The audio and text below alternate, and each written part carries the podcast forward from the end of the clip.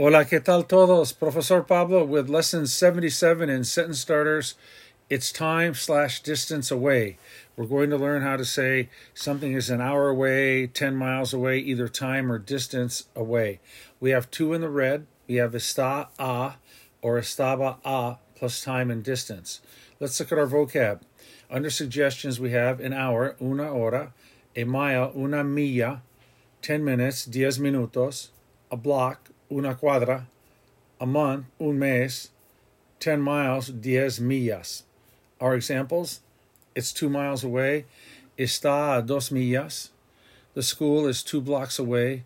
La escuela está a dos cuadras. My house was 10 minutes from the beach. Mi casa estaba a diez minutos de la playa. And the beach is an hour away. La playa está a una hora. So it's estar a. You need the ah. That means kind of away. All right? So if you wanted to say, my birthday is a month away, mi cumpleaños está a un mes. Graduation is uh, two weeks away. La graduación está a dos semanas.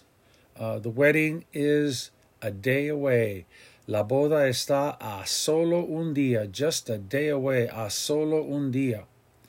Now, in terms of distance, um, it's 15 blocks away. Está a 15 cuadras de aquí, from here. It's a mile away. Está a una milla. It's two hours away by plane.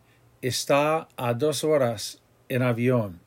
Estaba a, it was, it was an hour away. Estaba a una hora.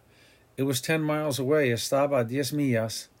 It was five minutes away from my house. Estaba a cinco millas de mi casa. All right? Está a, it is time or distance away. Estaba a, it was time or distance away. Muy bien, gracias. That'll wrap up number 77. Time for another check mark. Gracias por escuchar. Hasta la próxima lección. This is Professor Pablo signing off. Cambio fuera.